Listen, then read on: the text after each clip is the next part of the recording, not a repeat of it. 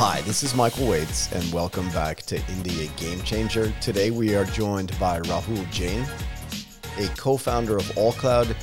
Rahul, how are you doing today? Thank you so much for doing this, by the way. Thank you, and I'm fantastic. I, I'm very happy that I'm speaking to you today. Thank you for calling me. Oh, it's my pleasure. And look, I said this to you before we started recording. Nothing makes me happier than a guy with a killer microphone. You just you sound great. Thank you. I feel like I need to upgrade my equipment just to keep up with you. Anyway, it's great to have you here. Before we get to the main part of our conversation, can you please give our listeners a little bit of your background for some context? I'm an MBA grad and I come from a family business background. So before starting AllCloud, I was uh, managing my family business and then uh, AllCloud happened.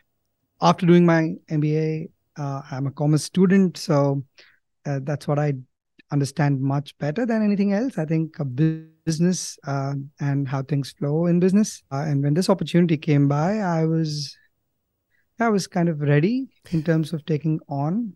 And then one thing fell into another. And here we are today. AllCloud is an eight year old company. We're doing good.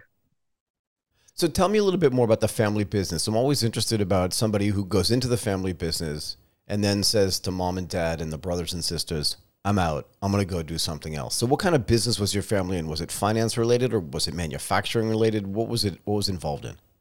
Uh, it was finance related. It was lending, uh, lending to automobiles.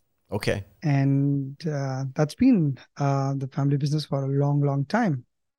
And uh, when I started, I started scaling up the business uh, to different geographies within uh, the city I am. So on the face of the city, we started putting up our shops, and well, some one day I felt that okay, now this is not happening because I need to be in four different places uh, every week right. to manage it. Right. And I can't keep an eye because it's money, it is cash. It uh, you know you need to have a great uh, oversight on each transaction, right?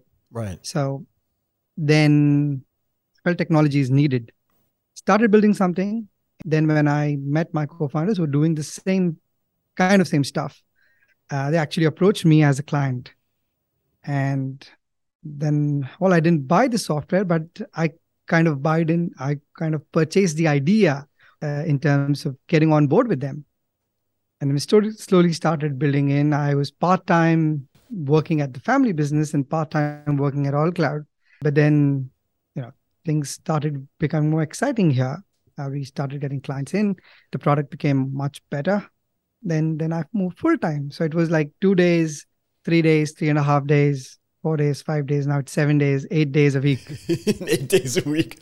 I like this. I want to find something before I make a before I make a comment on this because there was a guy I think in the 1970s or 1980s, and I'm just trying to remember like exactly who it was. So just give me a second as I get this guy's name right? I think it was Victor Kamen, but I want to be sure about this. But he said something very similar to you. He was like, he wasn't approached by the founders, but he said, I used the product and I liked the company so much, I bought it. I can't remember the guy's name, but I think it was for Gillette Razors. He said, I like the company, I like the product so much, I went out and I bought the company. And it kind of sounds like the same thing. So your family's been in the lending business for a while. You were trying to build your own technology because you're like, Dad, I cannot be in 16 places at one time. It's just not going to work, right? So we need to have some tech here. And they found you because they were thinking, well, we this is a gigantic potential opportunity for us. And you were like, yeah, actually, it's so big. I'm not going to buy it, but I'm going to join it and build it. Does that make sense? Yeah, yeah that's exactly what happened. So uh, I think when we when we started uh, talking about it, we felt that yeah, this is a great team because I well, I don't understand tech. I can't uh, write a line of code myself, but uh, my co-founders can. And uh, what I can bring to the table is probably the understanding of business. And well, they also have a great understanding of how business works because all of us are from family businesses. Right. Um, but then they did engineering, and I did commerce. Uh, so kind of uh, balances out the team. So one builds, one manages, and one sells uh, that's what uh, we started out as. And I think that were the primary functions we thought a business uh, should be able to you know, run by itself. But then, yeah, it's just the layer. And as you go uh, one step at a time, you understand that there are a lot of things. So then uh, it was a learning curve for all three of us. Yeah. This sounds like a classic story of dog fooding, right? Like you know you need this product. You know what the product is supposed to do. You know how the lending business works.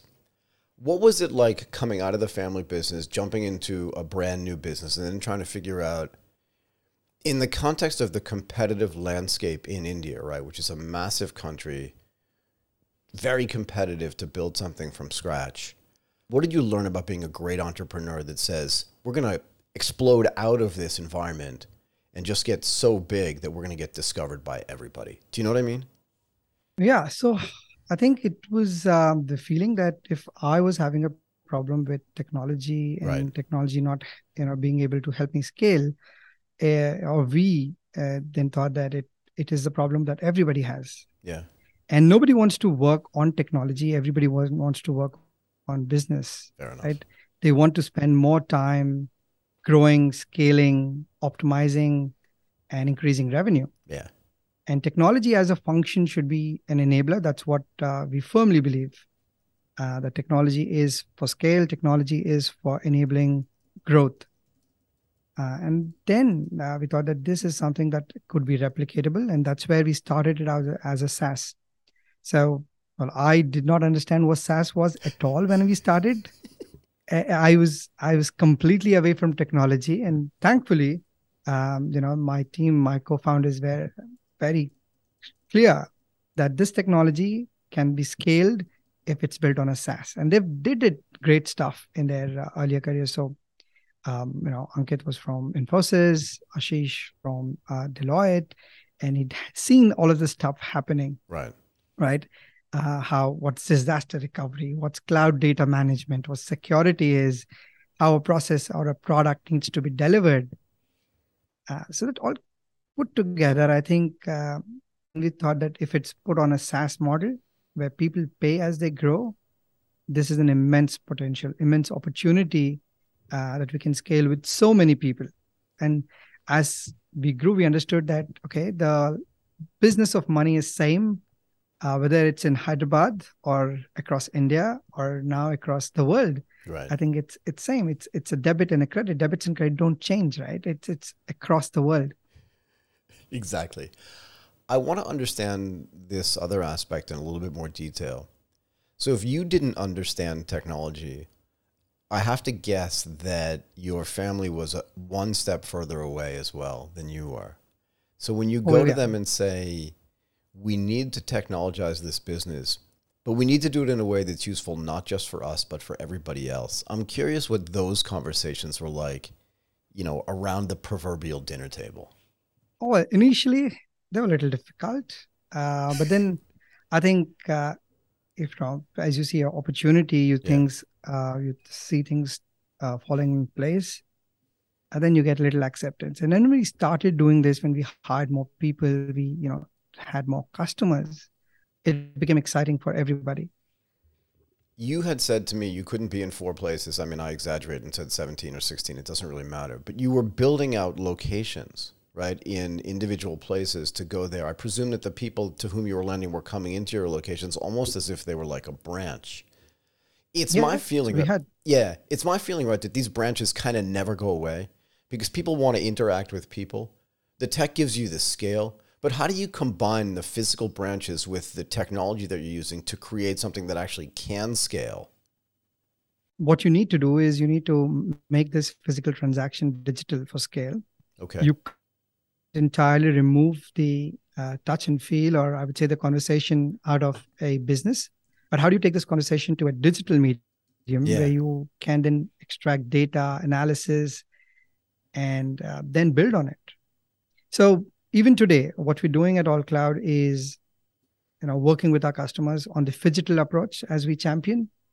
Uh, we tell when we talk to them and say, yeah, digital is good. Digital is good for that set of populations already onboarded and you know they went uh, into the idea uh, that you know they are using a mobile phone they want to transact everything on the digital platform. But there's an immense and large population that still is not entirely on the mobile you know they they still need uh, assistance in terms of getting onboarded and their businesses are not all digital so they are credit invisible in a certain way the transactions cannot be extracted from a data source but have to be understood um, that's where the physical to digital uh, you know the pipe has to be created. And so that's what we've done. How do you make that transition though? Not for you but for those businesses that you say that aren't part of the digital infrastructure yet right? Because this is the real key point.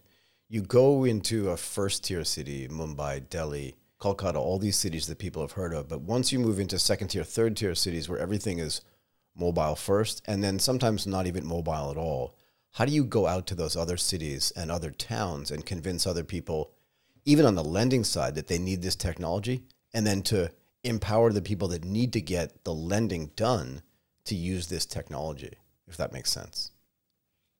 Yeah. So what we uh, used to do earlier is to tell people that okay, uh, wouldn't it be great that if you would want to manage your business right from where you're sitting, or even if you're on a holiday, uh, you can just log into the application and see how you know you guys are doing work at the office. Right. And that was something that was really really appreciated because uh, you know you just imagine that i don't need every day i'm going to this location managing my business i i can't dream of uh, you know not being there for like 10 days at a stretch. Even if i'm there i'm calling up every two hours and checking in.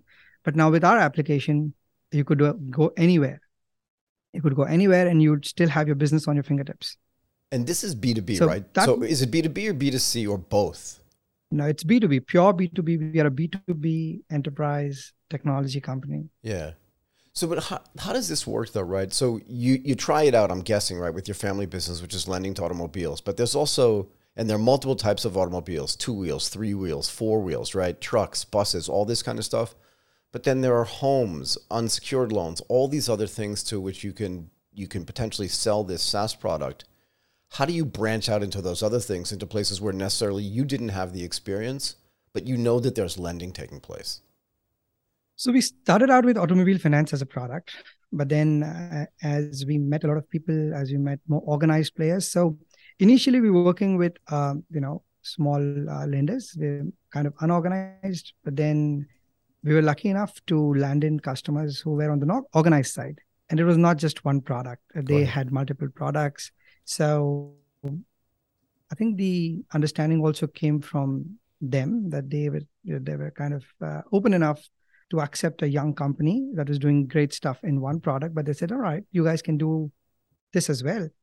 And then we started learning, we started understanding business and how we can just replicate the model. So today we have a great stretch of product, not just automobile finance. We've got personal loan, buy now, pay later, which is the buzzword. We've got uh, MSME. MSME, uh, it's a great product that we do today. Microfinance, gold loans. We've uh, also got personal loans, different kinds of uh, term loans, uh, stretching out to loan against properties, uh, and then domain-based credit. So, if somebody wants to do something unique, yeah, they're more than happy to collaborate with us, and we'll kind of create the product by simple configurations, add in the domain layer, the understanding that they have, again physical to digital collect data put it out in you know data visualization formats for them to recreate and uh, improvise their models as they go.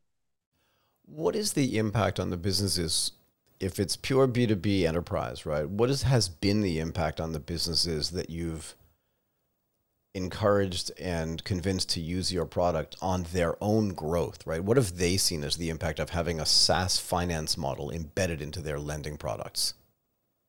Well, I think in one word, it's scale, uh, because we've seen customers move from a 3,000 odd number loan book to about a 60,000 loan books in about five years. Okay. And and that's purely uh, with the same kind of metrics they had on uh, collections. So if the collections were highly efficient at about 96, 97%, even at the scale of 60,000 uh, odd loans, the collection percentages were same. So again, it's replication of what you do good, but then do it fast and do it at scale. So the flip side of that question has to be what is the implication for this new lending if you go from what did you say 3000 to 60000 it's 20 times more which means that you're now lending money to either new borrowers or the same borrowers, but just much more and much faster. What what is the impact on the lives of these people that maybe did or did not have access to credit before? Immense. Um, so there is a huge credit gap uh, in the you know tier two, tier three cities. I'm talking about 2017, 18, when it was much more you know huge. But with this product, you were able to reach out to those areas. There, those uh, cities where the banks were unable to you know even penetrate and then again uh, the kind of lenders we worked early on were um, were lending to people who were not uh, in the credit for all right their credit assessment was essentially meeting up the borrower understanding uh, in the conversation whether he has the intent and the capability to pay back right so do you guys lean on upi as a way to distribute these financial products yes we've we've incorporated UPI as uh, one of the channels for collection for our lenders.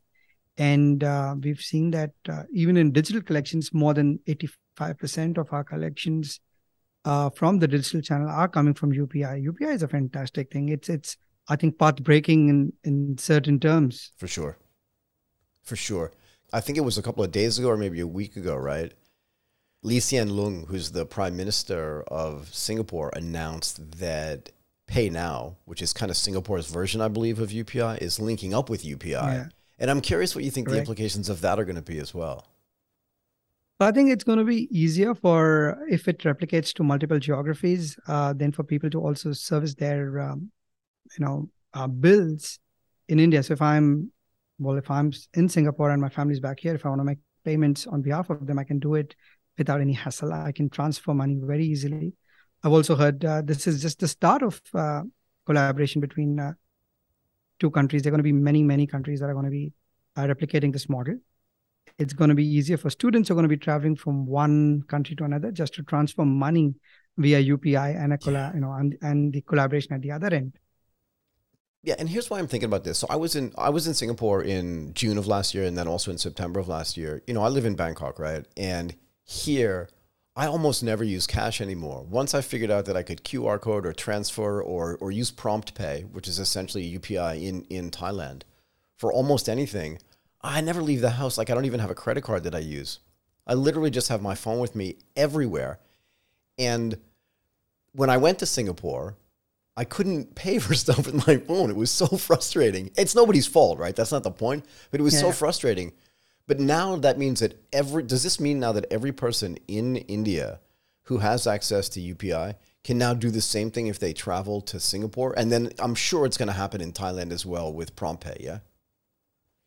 I think that's what's going to be. Um, so now I'm in India, I'm used to doing it via my mobile. So if I travel to Singapore, I'll right. be able to do that. So it's going to be little less disruption. And I'm traveling to a different country. But what does that mean for you now as AllCloud? in your ability to now take the stuff that you've built and move it to second and third tier cities in places like Thailand. Indonesia is going to come online at some point in Vietnam and the rest of the region. Like, how's that going to work? I think our learning curve with uh, digital payments is going to be far, far more advanced because you're working in India. India is one of the, I would say, one of the most toughest. Uh, it is. Uh, so country so or a market to work. Very competitive, very advanced. So um, if we are able to do it here, I think uh, the learnings that we take from our work in India will be, help us be ahead of the curve in terms of uh, delivering these solutions to uh, countries like Thailand, Philippines, Indonesia, anywhere where there is going to be a rise in digital payments and collections in the lending space. Yeah. I always want to understand like if you build this core business, this core platform business around finance, leveraging UPI and then, you know, other payment systems globally, what other products then will you be able to offer on top of that or next to the credit products that you're already offering since you're part of businesses' financial lives, right? I think our purpose at AllCloud is to further the um, goals of our lenders. So what we are focusing on is on the asset side of the balance sheet. So when if it's a large loan, then I think uh, a small loan or a you know or a micro loan would be an additional product that we can help our uh, customers offer uh, using UPI because that's going to be very quick and easy. Uh, disbursements are going to be within minutes, and um, that's what uh, you know we'll be able to offer. In fact, uh, we can also break down the repayments into more simpler forms. Uh, it need not be monthly; it could be weekly, it could be daily. If they just want to pay, because UPI doesn't come with a charge, right? You can make as many payments as you want. Right. Yeah, I mean, every time I pay for something in Thailand, there's no charge. None. It's amazing to me. Yeah. I just like here's my money, boom. It's even less it's less expensive for me to do that than to actually go to the ATM and take money out of a bank, a bank's ATM machine that's not my bank. Right?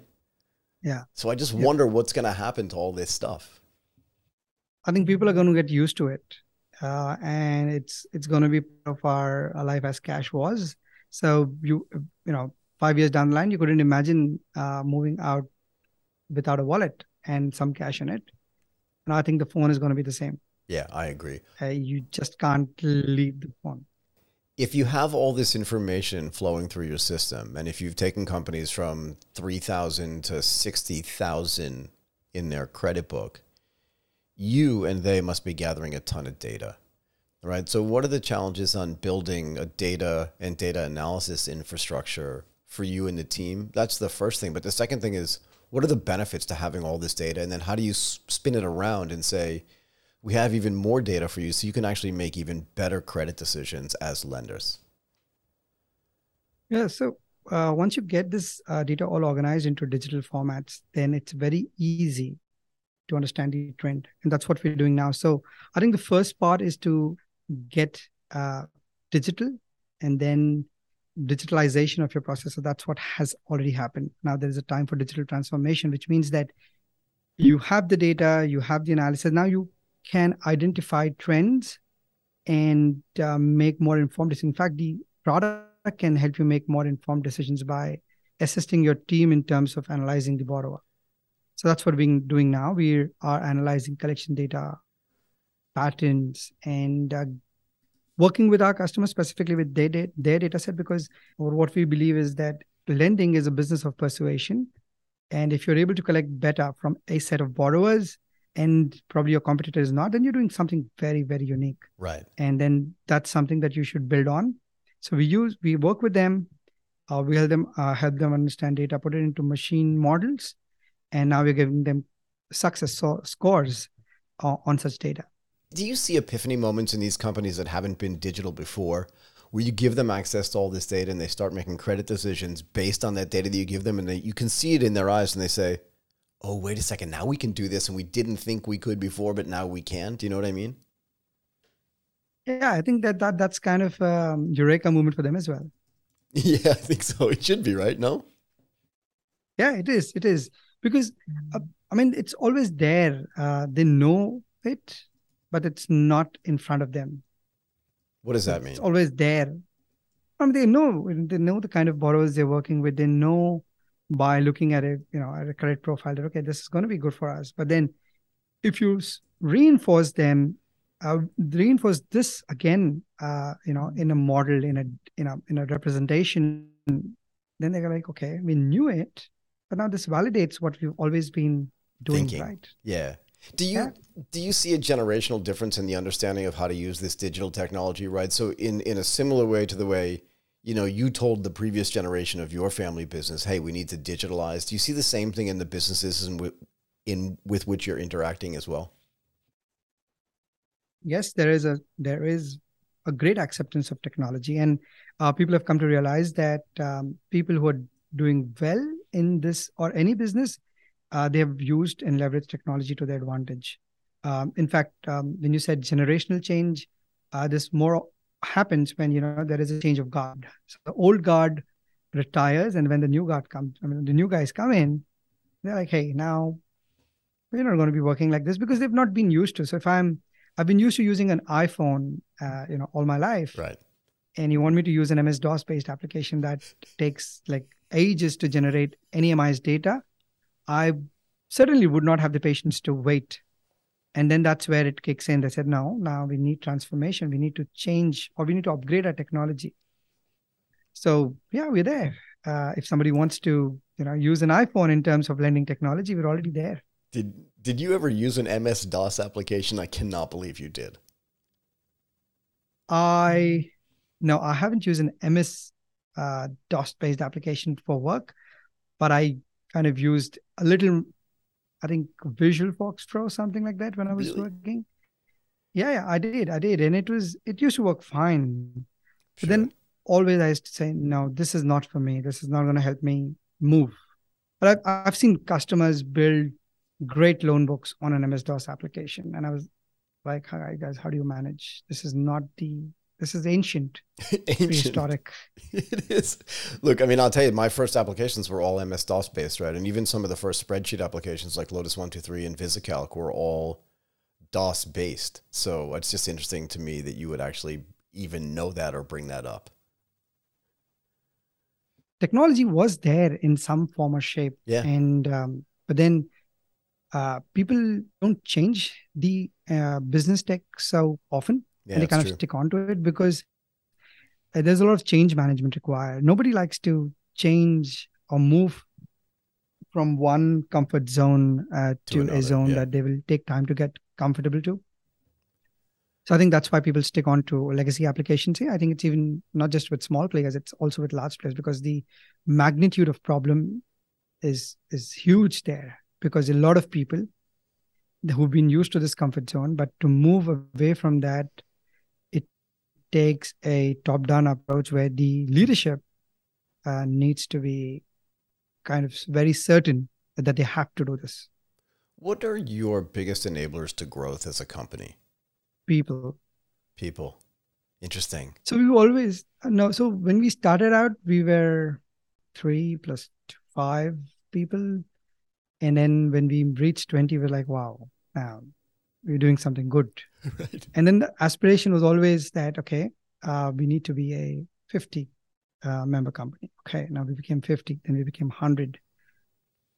Uh, now we're 125.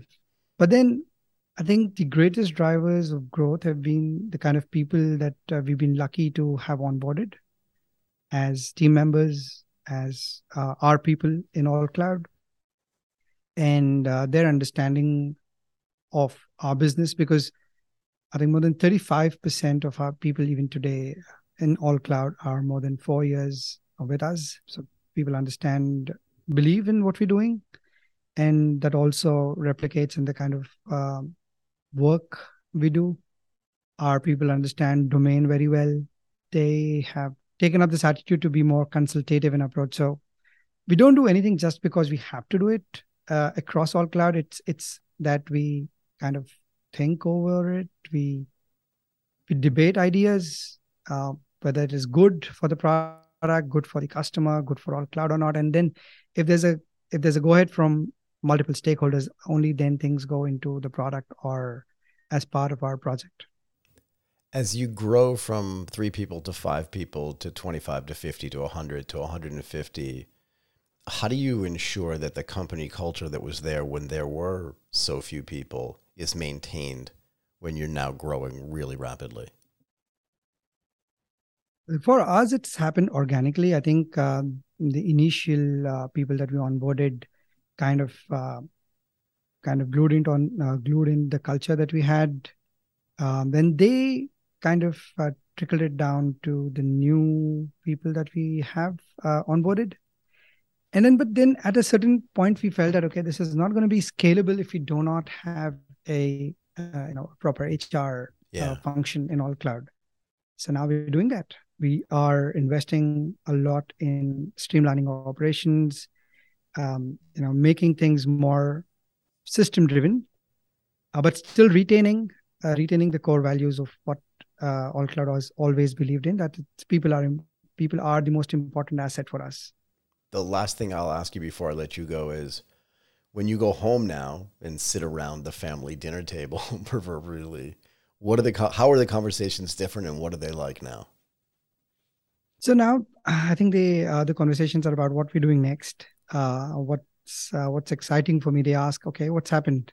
Uh, what's happening in different geographies? Because now what we're working on in AllCloud is from going local to global. Right. So there's a lot of excitement about uh, you know me uh, about AllCloud uh, being able to scale from uh, in Hyderabad to India and India to Southeast Asia and Africa. So um, those are the conversations that are more interesting for everybody because uh, well, I've never thought in my wildest dreams that I would ever be able to have a business that's going to be in different geographies. Right. Do you see yourself moving to another country or another continent? I mean, you mentioned Africa. I was going to let you go, but this is so interesting to me, right? Because Africa, in a way, in a way, right? So just work with me on this for a second. In a way, is similar to India, right? The whole continent there has one point something billion people, similar in size to in population size to India, but also similar in the sense that if I go from one African country to another African country, in the same way that I go from one Indian city or state to another one, it's almost like a completely different culture, language, and food.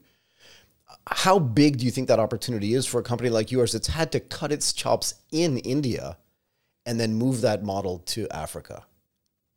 You said it rightly. Africa is one, but very diverse.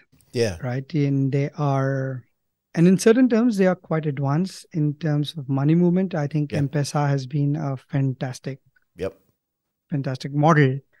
And how our technology or our business can replicate that, definitely, as I, as I said early on, the language of money is same, the business of money is same.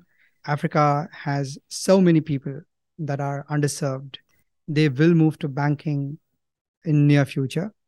And with a technology like ours, uh, lending can be made more efficient uh, the learnings that we have from the Indian market, which is uh, you know physical and then digital. That's what it's happening there now. So yeah, we're very excited about the opportunity opportunities in Africa. Okay, I'm gonna let you go. That was really great, Rahul Jain, a co-founder of AllCloud. Thank you for doing this. I really appreciate your time, and I love the dedication to sound and quality. That was awesome. Thank you again. Thank you, thank you, and it was a great pleasure speaking to you, Michael. It's, it's been great. Thank you.